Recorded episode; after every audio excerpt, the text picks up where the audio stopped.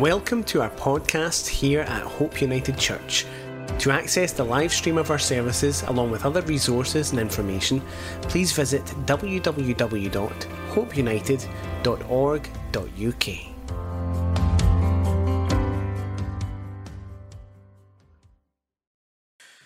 Well, it seems quite.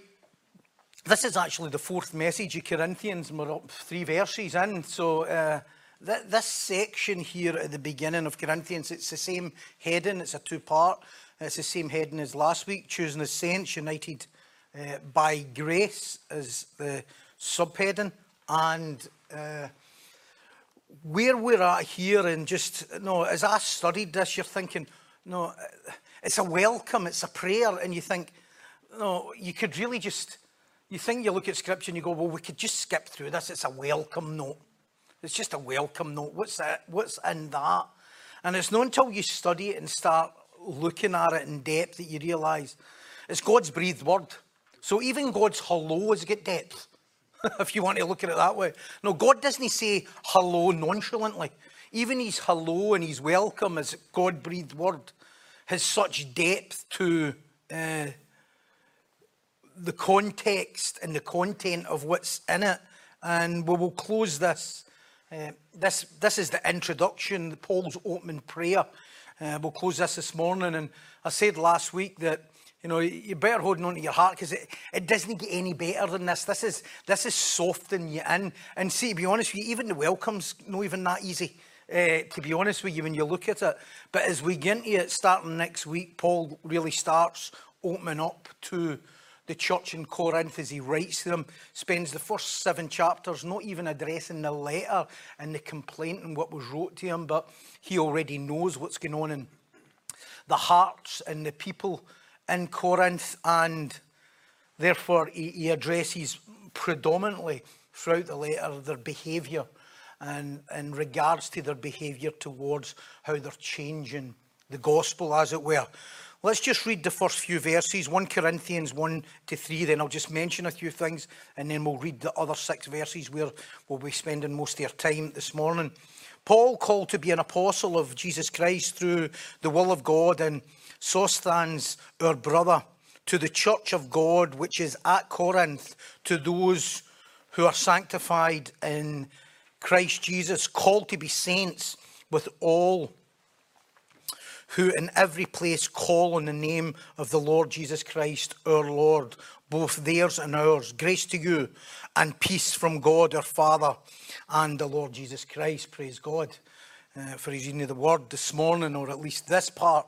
And we mentioned here that this letter is, is wrote to the church in Corinth, but not just to them, but all believers in mind. The word is the same today tomorrow and forever, and instruction none more so than in the church in Corinth, which is no more like the church of the 21st century in the West than any you could ever imagine. It's so similar in how it thinks, how it processes stuff, how it deals with stuff. Uh, the only difference is the geography, but everything else is the same. So, Paul, as we said last week, is establishing who his authority has come from. He hasn't self selected himself, he has been chosen by God as an apostle. And they are joined as saints as one who have all been saved and called by God, as are all believers.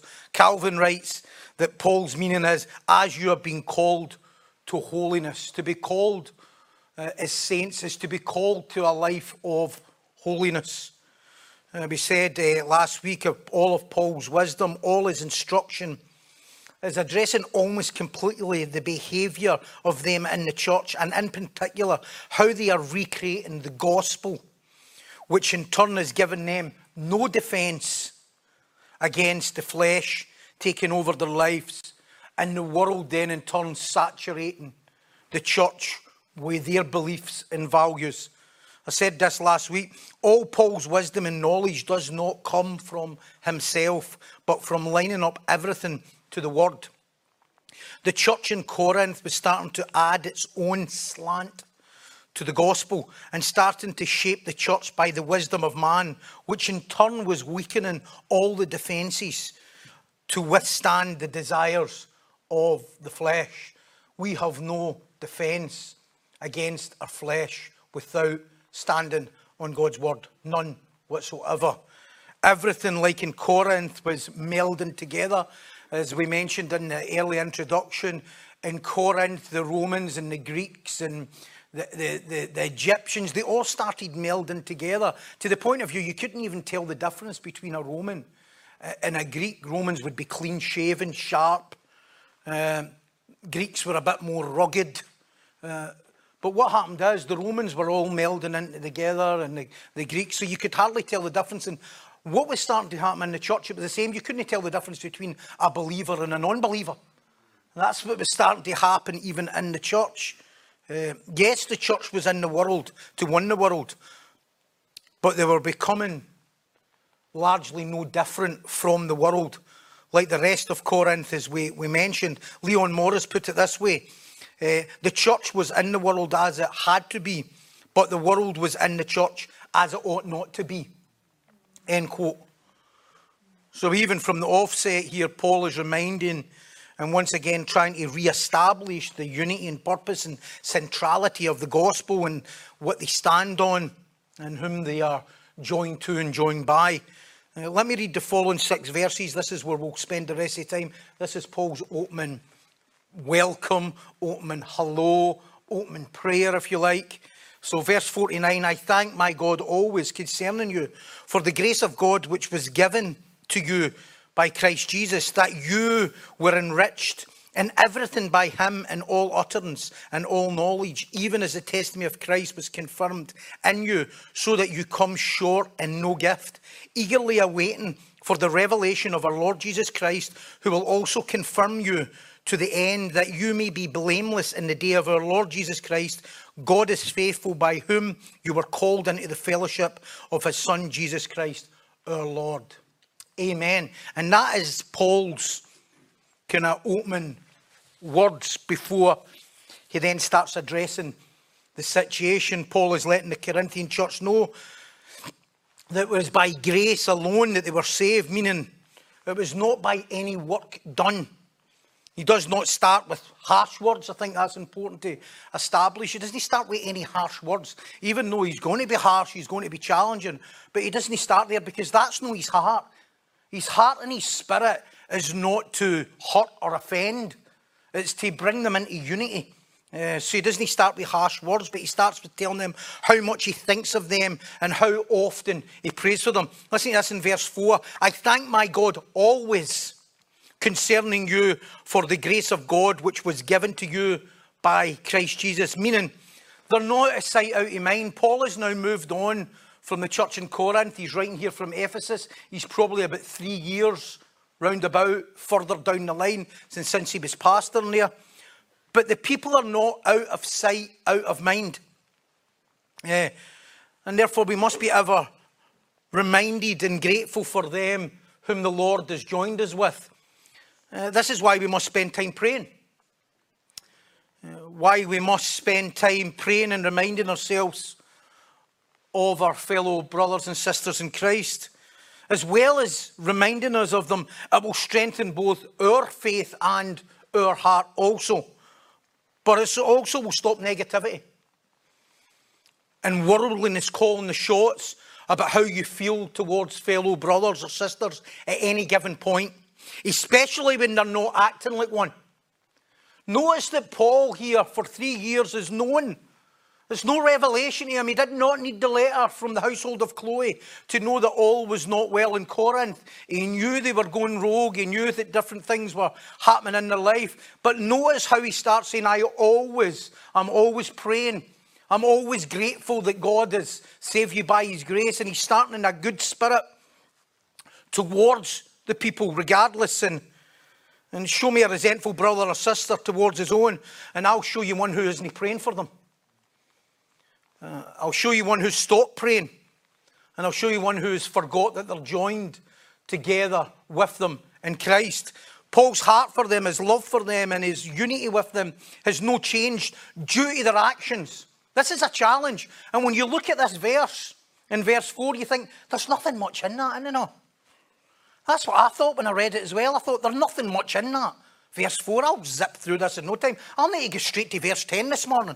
No, that's what I was thinking. And then I read that and I go, oh my goodness. Oh my goodness. How, how much is in that verse 4? I could spend the whole rest of this. I won't, but I could spend a week or two weeks in verse 4 in this, and it sounds like hello. It, it does. But notice how Paul is not changed. And this is the challenge. I don't know, maybe it's not a challenge to you. It was certainly a challenge to me. And how my attitude can change towards my brothers and sisters based on their behaviour. Notice how Paul's attitude towards his brothers and sisters, his love towards them, his care towards them, and his devotion towards them, and what he wants them to become and receive, and how he, he feels united in them as one.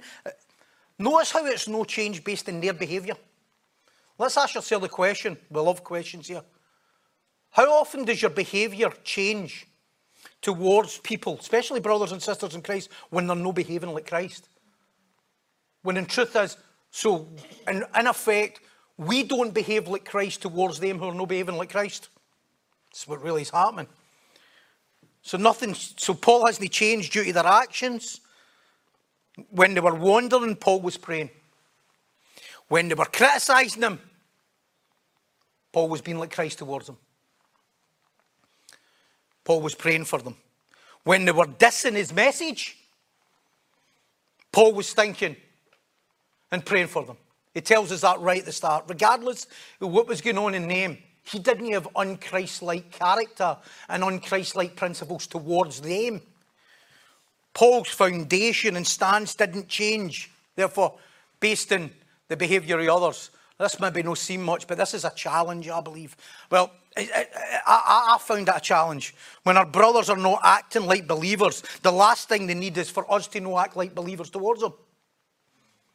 And if you ask yourself in these moments, when your brother's not acting like a believer, how much are we acting like believers towards them who are not acting like believers?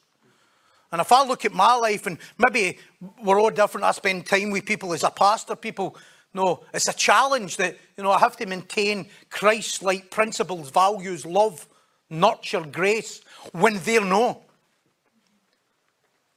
How many of us are unchristlike when correcting and criticising people for being unchristlike? it's very unchristian, isn't it? So that's no very Christian the way you're criticising them for being unchristian. Yeah, it's amazing, isn't it? When we are joined by Christ, we must what? Pray for others, pray for our brothers and sisters. It's what reminds us of our purpose and why we're joined together. It's what keeps us humble and reminds us of God's grace upon us all. No, I know the women were teaching uh, this week as they went through the Beatitudes, and I know they're being truly, truly blessed by that. I think it's a vital thing that, that you are doing. Uh, it's, it's as vital as this to me for the women. It really is. Uh, and one of the things that is, no, no, I was speaking to Vicky about this, no, persecution. Blessed are those who are persecuted for righteousness' sake is, is when, when your footing is on, you're saved by grace alone, not by works that you may boast. You know, and we were doing the persecuting of Christ at one point. We were the ones doing the persecuting. Then what a privilege it is for us that we would be persecuted because we're defending them. I mean, is there such a privilege, really? Paul thanked God always for their salvation. That's where he starts. Thanks God always for their salvation. This verse, as I say, may be easily skipped and read over. Um, but really, Paul, in his opening words here, is saying, I'm no losing who I am in Christ. And I'm no thinking you, thinking of you in a non Christian way because you're not behaving like a Christian. And if we ask ourselves, do we do that? Never mind to just believe. How, how unchristian are we towards, think about this, how unchristian are we towards unbelievers when they're not behaving like Christians? I mean, they can't even behave like Christians. We're not even Christian towards them as not behaving like Christians. I've seen some, I've seen some in the name of love. We know a lot of love, to be honest with you. I've seen a whole lot in the name of love without the name of love. And Paul thanked God always for their salvation. And this is what makes God's word so powerful. That even in the very welcome of the letter, it's a challenge. If you read verse 4, you're thinking, I, I don't see anything in that that would challenge me. Yet, as soon as you start reading it, you go, my goodness, he's thanking God always for their salvation, even though they're going rogue. And then as I start reading that, I'm like, oh, I've got a way to go. I'm, I'm at verse 4 here and I'm, I'm, I'm, I need help. And long before we argue over doctrine and the differences, we must be reminded of our common union. Long before. Long before Paul starts to get into the depth. He's not endorsing their behaviour in any way. He's reminding them and himself, as that matter, keeping his heart right, that why they are joined together. And long before we argue over doctrine and differences, we must be reminded of our common union. I've seen a lot of people, a lot of apologetics, and a lot of people arguing with other believers, including myself at times, arguing with other believers with not a lot of grace and love and forgetting about the common bond that we have with one another. We're not talking about arguing with false teachers here. We're just talking with brothers that's near, and that should always be a port of call first. We're first united as one in Christ before we start debating about what we don't agree on. And we could be reminded of this. And I'm sure if we're challenged, especially you who are who do debate a bit more, I think we can all challenge ourselves to say, you know what, is that my is that my foundation before I even got off the starting blocks? You know, have I forgot that we're joined as Christ before I go a bit rogue? I've debated with loads of people over the years. And I remember debating with somebody, you know, back and forward with emails, you know, I think it was this year. We didn't agree that you keep it civil and you keep it. Know, you remember, like, I'm not presuming that they're no saved. Here's the problem: is, is you just Paul's not saying here. I'm presuming you're no saved right away. So I'm just going to go down the unsaved road with you right away. You're not presuming that. So uh, he knows they're in error and they've went rogue and they're drifting away. And there might be many who are not saved, but he's not starting with that point of view. I remember debating and you know. At the, end of the, at the end of the debate that we were hitting back and forward in emails, I remember the brother in Christ says to me, he says, have a wonderful Sunday with the Lord, brother. Oh, that's what I said. Didn't agree with anything, he said. But we agreed with that. and that's where it starts. And that's a sign of maturity. See, if you don't have that, it's very immature, really. It's, it's a real immaturity that you can't even at least establish that first. And Paul's no praising them He's not praising them, he's reminding them, and indeed all of us, that it's Jesus who is the one who has given them life, even if they seem to have forgot it. Paul continues, verse 5, that you were enriched in everything in him, in all utterance and all knowledge. Paul again is really reminding them that nothing they done saved them. You've got to remember that in the church in Corinth, what they're doing is, is they're not getting into man made philosophies, ideas. That was all around Corinth as it was in Ephesus and that stuff, as it was in Athens, just 50 mile away, you know, with the Epicureans and the, and the Stoics. They, they, they wanted knowledge. And what was happening in Corinth is, is that they were starting to adapt, as we said, the gospel to suit their own leanings in the flesh. And Paul is reminding them nothing was done by you this is an important point here, and, and again, it can seem just easy to miss. If God, if, if you've done nothing for your salvation, what makes you think your knowledge can bring you sanctification? Isn't that crazy? So the, if you think of the modern church, no, much of the modern church, they get saved, even if some of them do, they know most of them are money and they think it's they, they made the choice to get saved. But even, even the ones that don't, if we've been chosen and selected by God and been saved by grace alone, then why does the church then continue to go along the road where they think everything they do after that's about them? If I couldn't get saved on Mon, what makes me think I can get well on Mon? Seriously. Paul again is really reminding them that nothing that they've done saved them, therefore nothing they will do will be anywhere able to do what Jesus has done for them and will continue to do for them.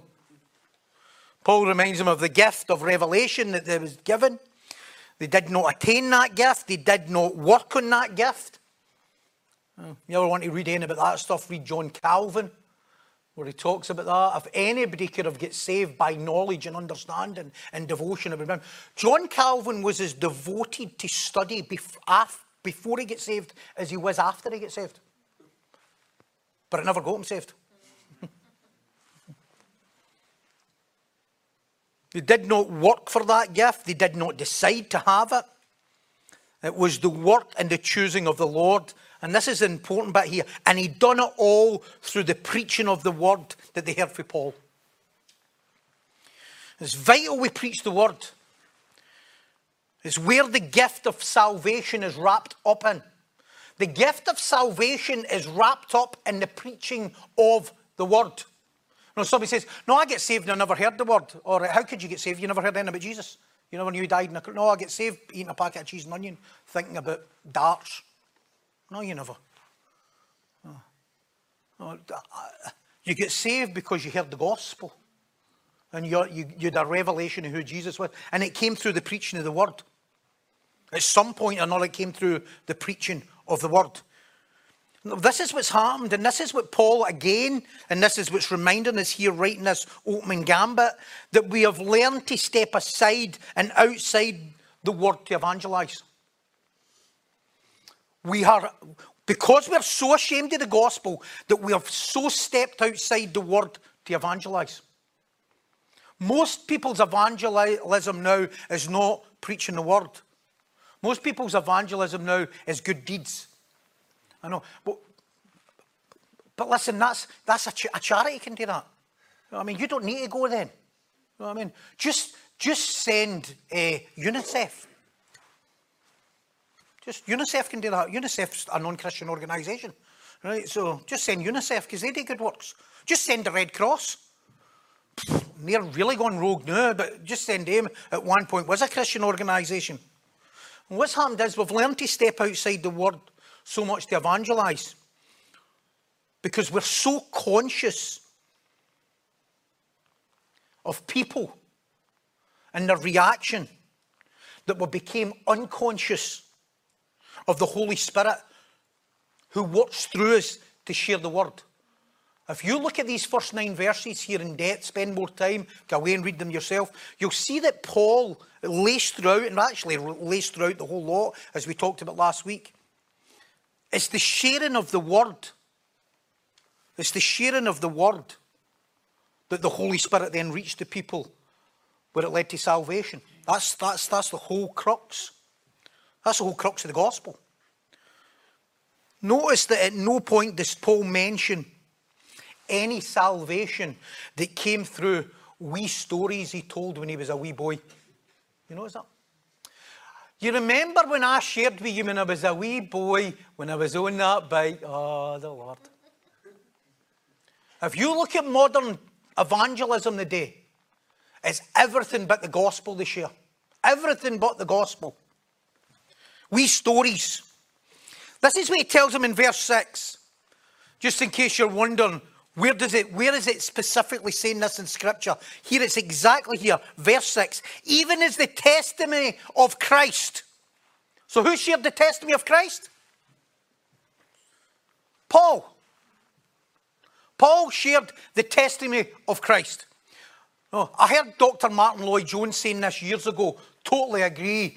And he says, We've overemphasized our own testimony in church and underemphasized the testimony of Christ. Evangelism has become about our story and no his story. Yes, we overcame by the blood of the Lamb and the word of our story. I, I get that. I get that we share our testimony. But see, when our testimony becomes, I've been to these evangelist events and it's all their story and of Jesus.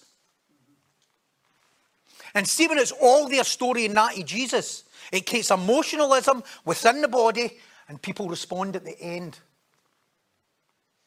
Okay? People respond at the end, but they're not responding to the gospel. Why would Jesus evangelize a different Jesus to your heart? Think about that. Just let that land. Why would Jesus paint a picture of a different Jesus so that you would believe and get saved? Surely, if he wants you to get saved, he wants you to believe in who he is. No believing, no believe in the wee ex-alcoholic who's got a wee great story. He'd been drunk in a nightclub one time. And we're ashamed of the gospel. Even as the testimony of Christ was confirmed in you, Paul preached the word. Paul preached the gospel. Paul brought the message that he was told to bring as an apostle. He preached the word, and that word was then confirmed in name, and that's what brought salvation. I know it's no rocket science in it, no, but we seem to have missed it. Paul preached Christ. No his own wee stories.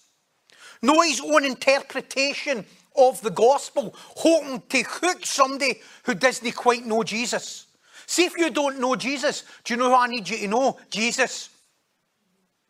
Okay? If you don't know Jesus, I need you to know Jesus. Because the power's in Christ and his story. No my interpretation of Jesus who gives you a false Jesus which creates false converts. The accurate gospel. Paul saying, when I came to you, and uh, we will get into this in the next chapter, I didn't come with elegance of speech. I didn't come with my own idea. I came, I resolved to know nothing when I was amongst you except Christ and Him crucified. That's my wallpaper on my phone. It's my favourite scripture the day. I resolved to know nothing when I was amongst you except Christ and Him crucified. What, what got you saved was that I preached the word and the Holy Spirit, through the theopneustos, the God breathed word, spoke into your heart. That's what illuminated, and that was it. It was no Paul's preaching that got him saved. It's the, it's the means in which God illuminates the heart. He doesn't.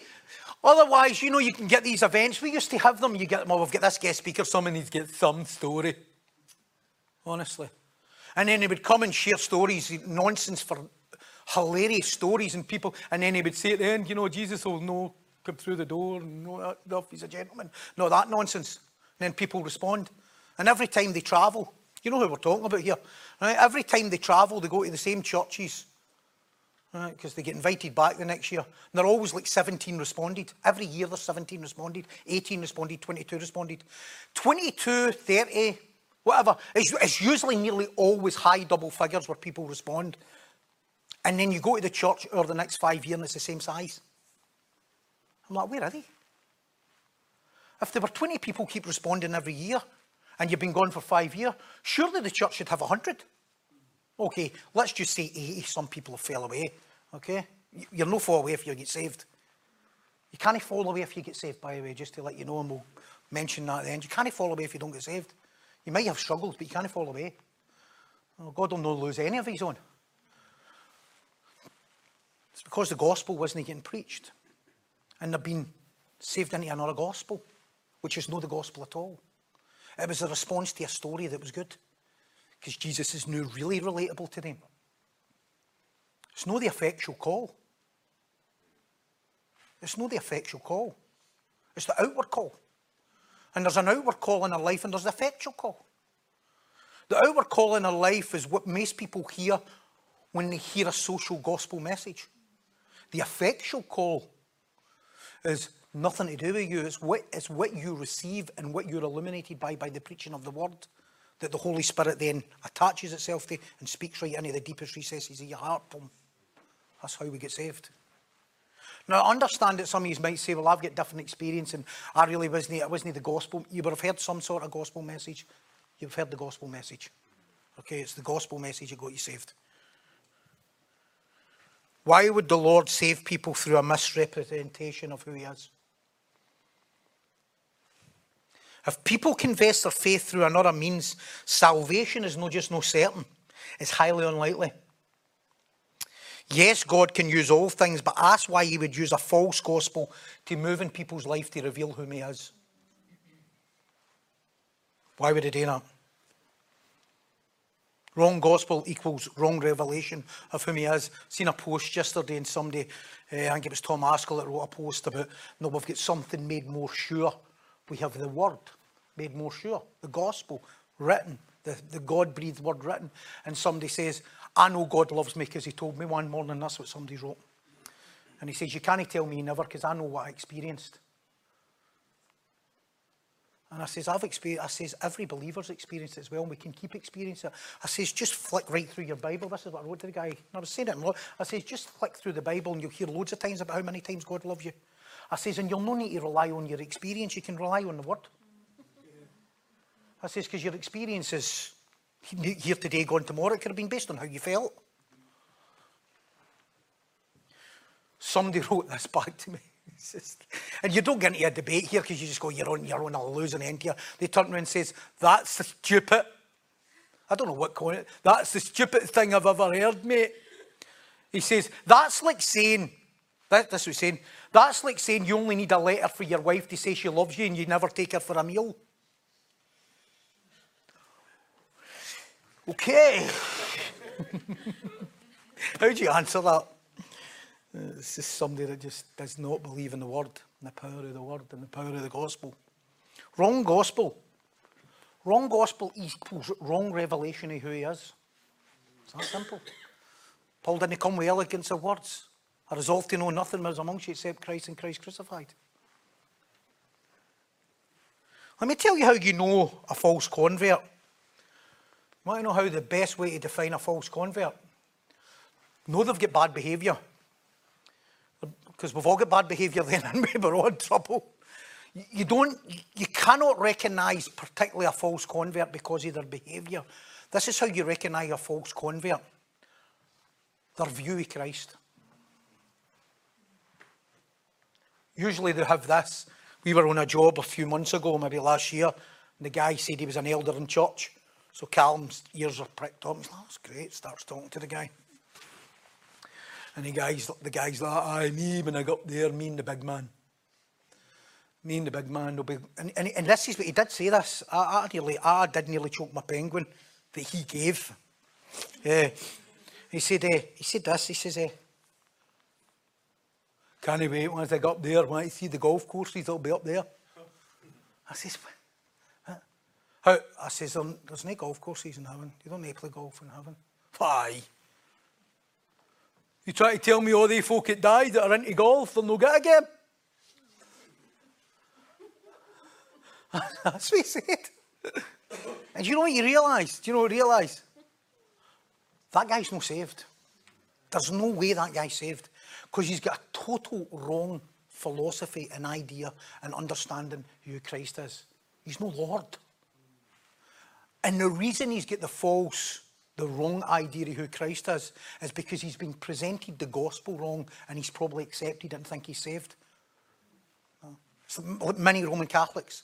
Now, so the argument is, did I think every Roman Catholic's no saved? No, I don't believe every Roman Catholic's no saved. I believe most aren't. But I believe there'll be Roman Catholics saved because they live the right view of Christ. The problem is, the problem is, is the papacy in, in, in Rome have sabotaged it and made Listen, Mary's not listening to your prayer, all right? So see if you're a Catholic and you're listening here, either here this morning live or online, Mary's not listening to your prayer, all right? Mary's getting prayer, all right? Mary needs as much prayer. Mary needs as much prayer for salvation as you do, okay? No, stop giving Mary a hard time. Stop making her some she's no. It's no fair on her. you know what I mean? Oh, and it's the wrong gospel. And it's the wrong message. And you, you why would Jesus present himself wrongly? No. When we're fake, right, okay? When we're fake, we present ourselves wrongly to people, didn't we? Because you're trying to present yourself as somebody you know, and then eventually they realise that's the Incredible Hulk, locked up inside Dr. David Banner. Right? Eventually, when you find out you know who you and you, you TD Jakes said this and terrible. I'm not don't endorse him in any way. But in fact, I'm going to stop even using him as a thing. But this, this is what he says. He says people don't, people don't date. People don't date you. They date the representative of you. They don't see the real you months later.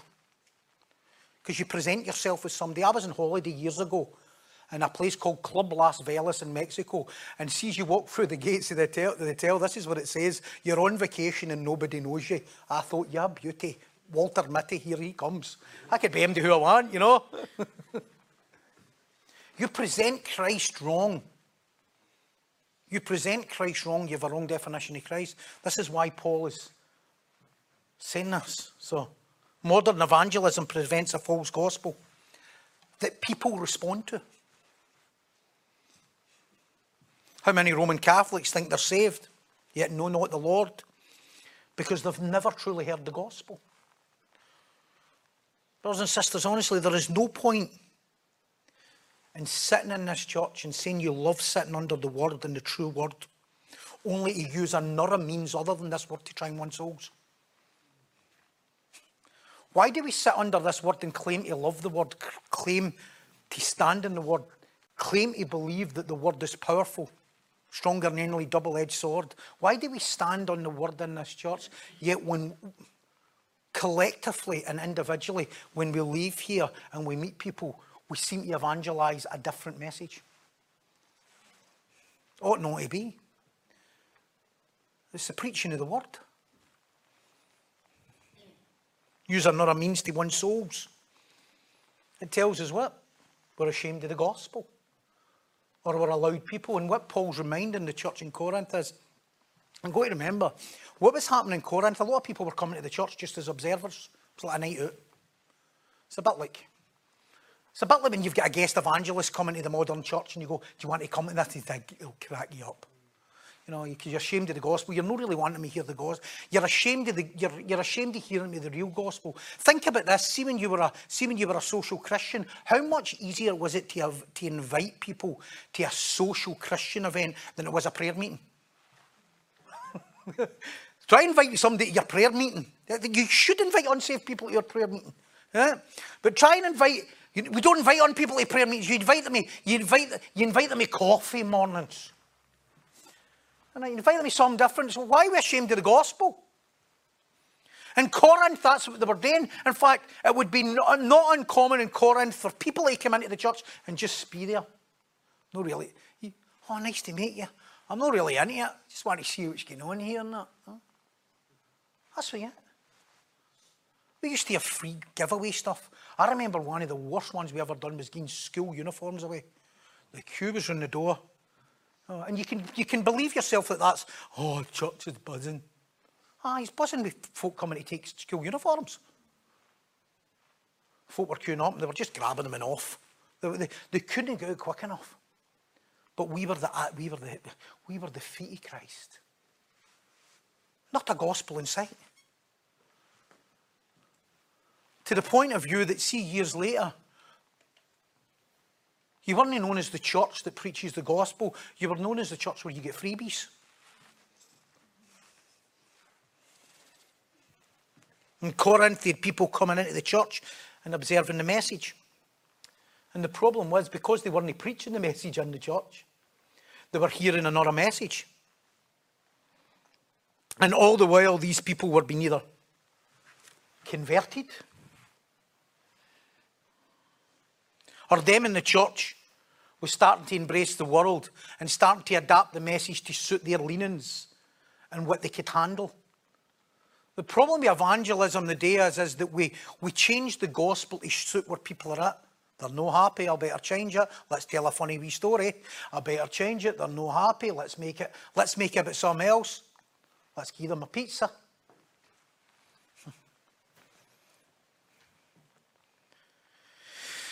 What we're seeing throughout the UK and the world is a modern seeker-friendly church implode. You know the big, you know the fastest imploding church today is the modern seeker-friendly church is totally imploded in the last two years. And the reason it's imploded, I'll, I'll make its comeback again, innit? the social Christians will come back. It's making its comeback, but it's slow progress. And the reason, the reason it's imploded, you'll be lucky one of the churches that we connected to would have about 3,000 people in at one point. It's probably not even get 500 now. Maybe less. That's still pretty big church. But that's some imploding in it. And it's probably even get less than that. You go and look at their website and you look at who the people are on the, the, the staff and you don't recognise any of the people. They don't exist anymore. And the problem was is that what, what message they taught when they could open was what sustained the people. But when they couldn't come and meet collectively as a group and do their social Christian Starbucks coffee shop style stuff, experience that they had, there was nothing to sustain the people. because they couldn't have that type of message because the church wasn't open to have that type of message and that type of experience. They were near lasers. There's only so much you can pretend to have lasers when you're online or, or have motivational. It doesn't work. So what happened is they had to go online and do the message, and what's happened is it's dissipated. Then the church is opened again, they've not come back. Because it wasn't the gospel that sustained them in the first place. It was, it was, it was their leanings and their slant in the gospel that brought them there in the first place. And Paul is reminding the church in Corinth, we have to stand. This is what saved you. This is what sustained you. And this is therefore what you need to bring to other people. The services was full of social believers in this, the modern seeker friendly church. And then when they can't do it, it's, no, they all bow to the government, as they would, because they're, they're hired hands. They all bow to the government and then their churches dissipated, but they reinvent themselves. They don't look at go, they never look and go, there's something wrong with the gospel. It's like the church in Corinth. The, the church in Corinth never went, we're the problem here. The church in Corinth reinvents itself.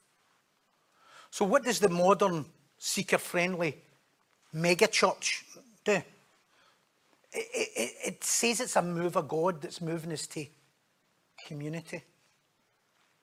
Nonsense. Wasn't moving your community? It's not nothing of the kind. The church is the same today, tomorrow, and forever. We build it the same way. We've not changed anyway how you build church. How have you, I, I was getting an interview and somebody says, How have you changed to adapt to COVID? I said, No change at all. Not one bit. It's the same message, it's the same gospel, and it's the same blueprint. So rather than deal with the failure, we just say they're reinventing. No, you're not reinventing. Your church is imploded. and you're pretending you're reinventing because you can't deal with the thought that it's imploded. Verse 79. So that you come short in no gift, eagerly waiting for the revelation of our Lord Jesus Christ, who will also confirm you to the end, that you may be blameless in the day of our Lord Jesus Christ. God is faithful, by whom we are called into the fellowship of his Son, Jesus Christ, our Lord, as Paul continues. Also, note, Paul is also saying all they need and all they have is already in Christ, who has gave them salvation. I've already touched on this, but I'll look up a bit more. The most simple yet tragic thing in the modern church, and here what was happening in Corinth, and you see it in the charismatic church, is that Jesus has saved us by grace, by his doing, by the preaching of the word. Yet the church think growth and sanctification is by a means outside Christ and his word. And the, pro- the reason they think that that sanctification, growth, success, success.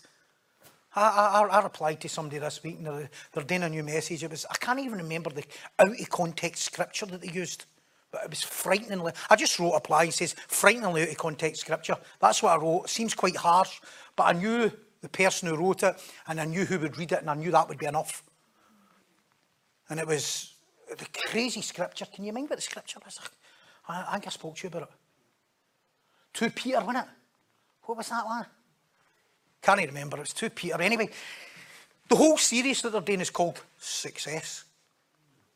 Oh, my goodness. Success? What are you talking about, success? I don't know about you. I, I, my life is not about getting becoming more successful. It's becoming more empty so that I can, he can be filled with it. I'm not becoming more successful. I'm becoming more hopeless. That's good.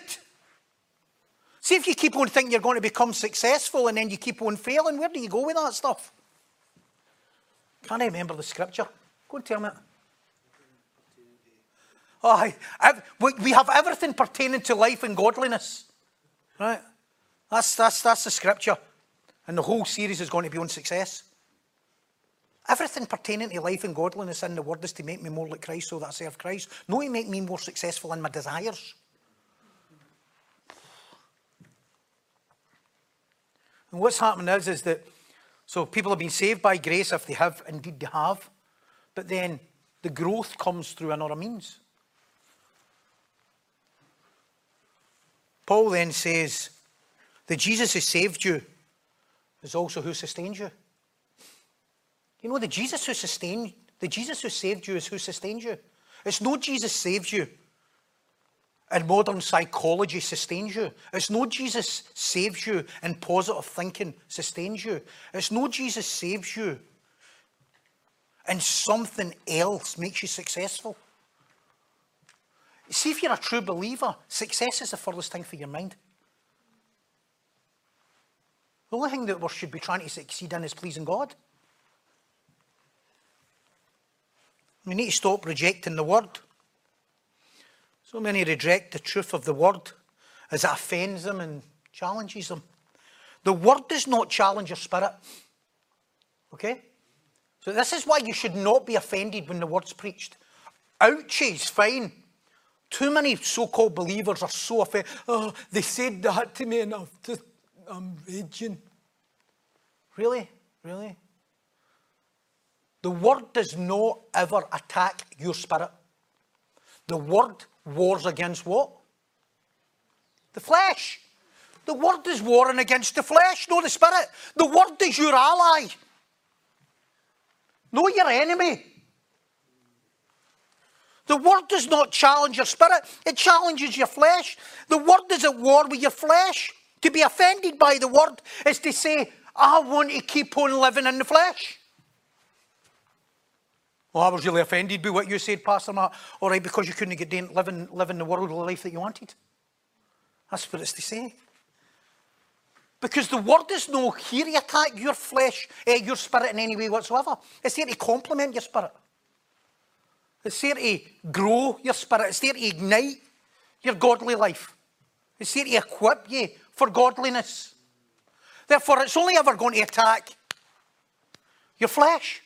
So therefore, for you to be offended by the word, for you to be offended by the word is saying, I don't want to change, is what it's to say. And over the years, and no, maybe more so now, I've struggled more and more to comprehend a believer who takes resentments when the truth is told to them. I don't know. I, I think the more mature, you go, I'm delighted. I'm not saying I'm cartwheeling when I hear it at first. But there's a deep joy because I'm going, that's good. Thank God I'm not the one that has to beat my flesh. that's what I'm, Thank God that God gave us the word to beat our flesh and no me. See, if it was left to me beat my flesh, my flesh would win every time. Would yours? Why is some of you saying, sure you're no one here, why is some of you so offended by the word when it gets spoke to you? Is that no, is that no, all the evidence that you need for a lack of reverence and a desire for holiness? That you're actually, I'm not offended by the word preached. My flesh is offended by the word preached. Then people will say this to justify it. It wasn't what they said, it's how they said it. All right, here we go. All right, okay. Believers who take resentments against truth the truth of the word, which is warring against what? It's warring against your flesh. You should be delighted you've got an ally. Surely that, that's why it tells us that we have to receive the word with gladness. The same word that illuminated you, that brought you from death to life, that brought you, brought you from a sinner to a saint, that brought you from a wretch to righteousness is the same word that's making you holy.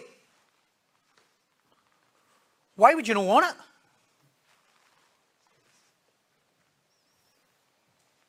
It's the same word that will lead you and sustain you until Christ's return. The message that sanctifies Paul is the only message that he preached that will sanctify them. Paul, nothing else sanctified Paul. Nothing else led Paul to be more like. Who's more like Christ than Paul? Nobody. You could argue. But There's nobody more like Christ than Paul. So when Paul's through his word and through the, through the scripture is teaching a message, and you go, I don't really like what Paul says, what you're actually saying is, I don't want to be anything like Jesus. Because what did Paul say? Imitate as I, as I imitate Christ. So to reject that is to say, I don't want to be anything like Jesus. All division in church, you remember there's a massive division problem. All division in church, all division in church, at its root is caused by people pursuing things outside Christ. All division. Whether it's corporate division or individual rebellious behaviour. If you're pursuing man, flesh, approval, acceptance, and not Christ, you will always find yourself in those times out of sorts with the church and them in it who are pursuing righteousness. Paul is saying, we've got, this is what we've got in common. We're all in one in Christ pursuing righteousness. If you're divided, it's because you're pursuing something else. Over the years, I've had countless conversations with people who say, this is, this is the one. I just feel like an outsider in here. I don't feel as if I fit in. You know, I, I, am no in with the crowd. I don't feel as if I fit in. If I'd asked any to put your hand up, you're like, I felt like that before. Wait, no, wait, wait and we'll just explain why you felt like that. Okay? Because what happens is if you don't capture why you feel that, you'll do what the Corinthian church did and you'll blame it on them. So I've had countless conversations. You feel an outsider. I just feel as if I don't quite fit into that church. Heard it? I don't connect with everybody. No, I just feel I, I don't really I don't really bond with people. It's just kind of the, the common thread. Use your own language permutation. And here, here's a statement. It's no 50% of the time. It's not 60% of the time. It's not 70% of the time. It's 100% of the time. And it's 100% of the case that they're not pursuing righteousness. It's that something else has become their focus. Another statement is this, well, they're all close. And I feel I'm no close. Any's ever thought that? Ah, they feel all close. I'm no close. I feel I'm no in the clique. Listen, See, in the true church, there's no such a thing as a clique. There's them who are pursuing righteousness and that aren't. The problem is, is them that aren't think them that are are a clique. They're no a clique. They're just at one in Christ. Ah, they're, they're, they're, they're, they're the cliquey crowd. Listen, there is churches that's got that, but none of them are pursuing Christ. I'm not in the clique. A true church that preaches the word doesn't have cliques. They have the devoted and the undevoted. That's it. Ah, that, that wee clique, ah, you go to get in with the right crowd. Ah, that, that's in the modern pragmatic church. That's what happens. You go to be in with the in crowd and do that sort of thing. But they're not preaching the word. Cliques and division, which was happening here in Corinth, is born in the flesh, not in the unity of pursuing righteousness. Them who pursue righteousness and hold to the word, they're no cliques. This is what they're in fellowship. That's what they're in fellowship. It's when you're not pursuing righteousness, or when we're not pursuing righteousness, we convert it to that. It's them that are pursuing and being sustained outside the word that's in the clique. you notice that? It's not them it's in the word that's got in a clique or in a, or in a division. It's them outside it, it's in a clique or division. One of the reasons the world always thinks the church is a cult is they hate the thought of people being of the same mind. this is classic. This is classic cult statement behaviour. No got a mind of your own. Actually correct. No, I don't. Correct. I don't have a mind of mine. I've got the mind the same as you, it's in Christ. I no got a mind of your own. Yes, man, are you? I'm not a yes man? Aye, you're a no man. That's how you think. That's how you think we're in a cult.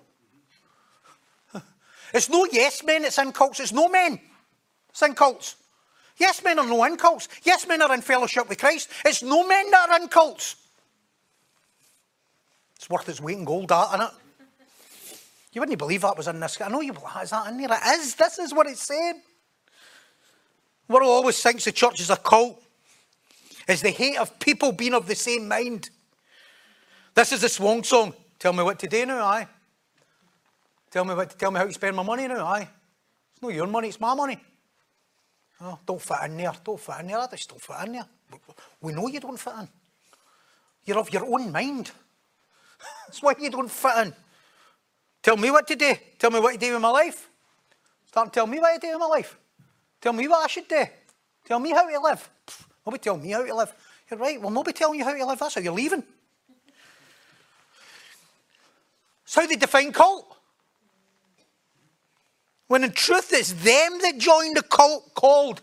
Do you know the biggest cult of backsliding fake Christians? It's called the cult of the unteachable. That's the biggest cult. We're in the cult of the unteachable. They all find each other. They don't even need to like each other. They just have a common hate. I used to go there as well. You go there, I tell me what to do. No, tell me what to do either. How's life? Brilliant. Right, okay, well, we'll have a wee look in the mirror in six weeks. We'll see what it is. Falling apart. So how they define cult. It's unteachable. This is what Paul's saying. It's your unteachableness. It's your no holding fast to the word that's creating the division. See if you're a serial comparer, which we can be. See if you're a serial victim who always feels out the loop. Try pursuing the same thing as them that you feel out the loop with. Try that. That's, that, that would maybe help. I feel out the loop. Why don't you, why don't you pursue what they're pursuing and get in the loop? Nah, no pursuing. I want them to step outside what they're pursuing to satisfy me. And that's what the, that's, so that's what the church does. They're no happy. Who's no happy? That couple that's came, they're no happy. They want to, they want to change the gospel to suit this. They're not happy. This is what happens. All right, what do you want to do? I will change the message and we'll step outside the word to make them feel as if they belong. That's what happens. Yeah. That's it. We'll just step outside the wall and we'll make you see. See if we today this in this church, new people would leave this church. People would leave this church. True believers would leave this church. And the reason they'd leave the church is that you're not preaching the word anywhere, Pastor. You're not preaching the word anywhere. You're preaching another gospel to please them. You go, I can't sit under this anymore. I can only sit under the word. My sheep hear my voice and what? Will hear no other. And you feel like the loop. Just, just feel a bit isolated. Deal with them who are in the loop are doing. Do you feel in the loop? Try not being so offended by the same truth that they're defending. I'm offended with you said that. Well, that's what's uniting us. What offends you is uniting us. this is why unbelievers will never feel as if they belong in church. Okay? Now, this is a modern church statement. You need to believe. You need to belong to believe. Nonsense. Absolute nonsense. You need to belong to believe. See if you're in a church that's preaching the gospel, you'll never feel as if you belong if you don't believe. We will have to change the gospel to suit your lack of believing for you to feel part of it. So what happens in here, what was happening in Corinthians, what's happening in the modern churches, is they changed the message of salvation, they changed the believing message, they changed the gospel message to make the, the seeker friendly. It's neither seeker nor friendly. Think about it. There's nothing seeker friendly about that. It's seeker unfriendly. Because we change the message to suit what makes them feel comfortable. And then they respond to a false gospel. I get saved the day I put my hand up. I get saved, and I've get saved into a false gospel.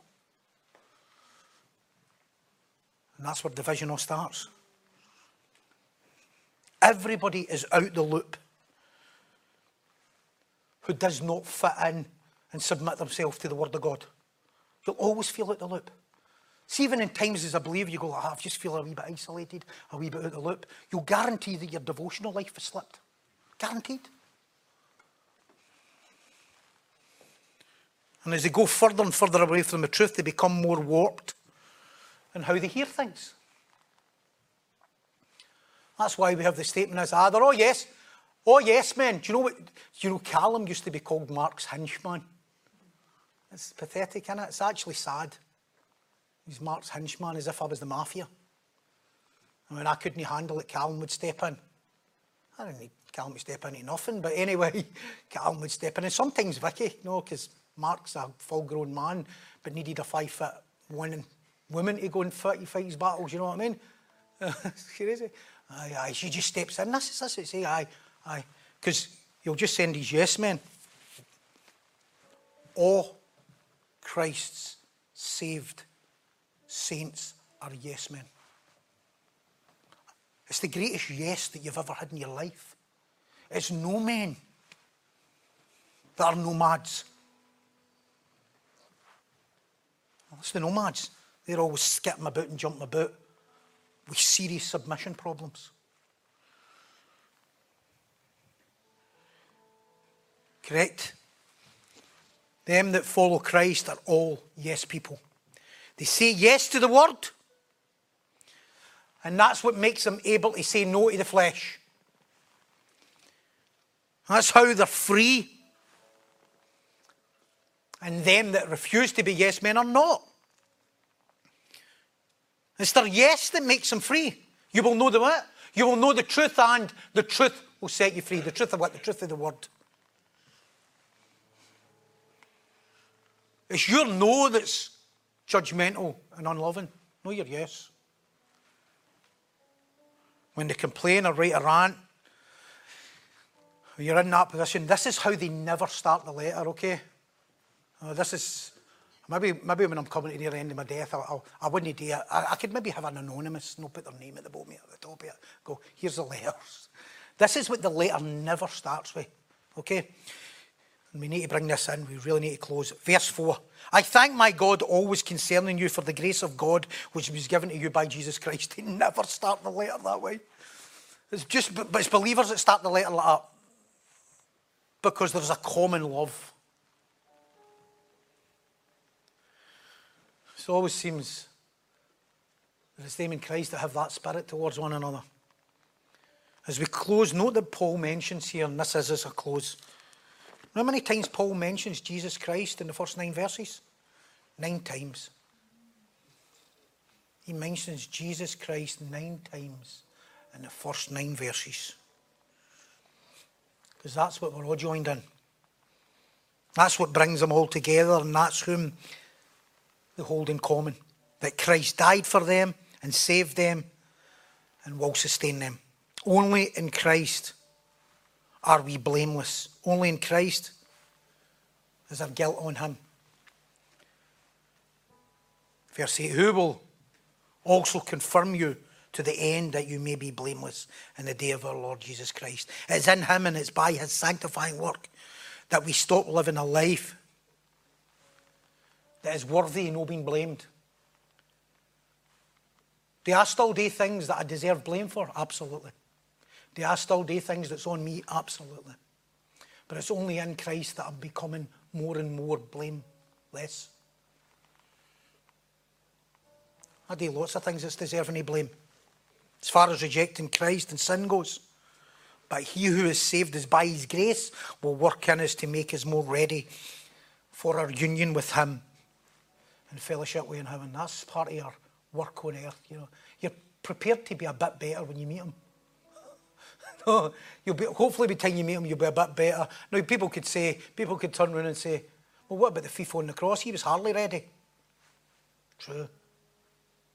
True. Ready enough. If you can't fellowship with Christ more now than when you were first saved, then you're not putting off the old man.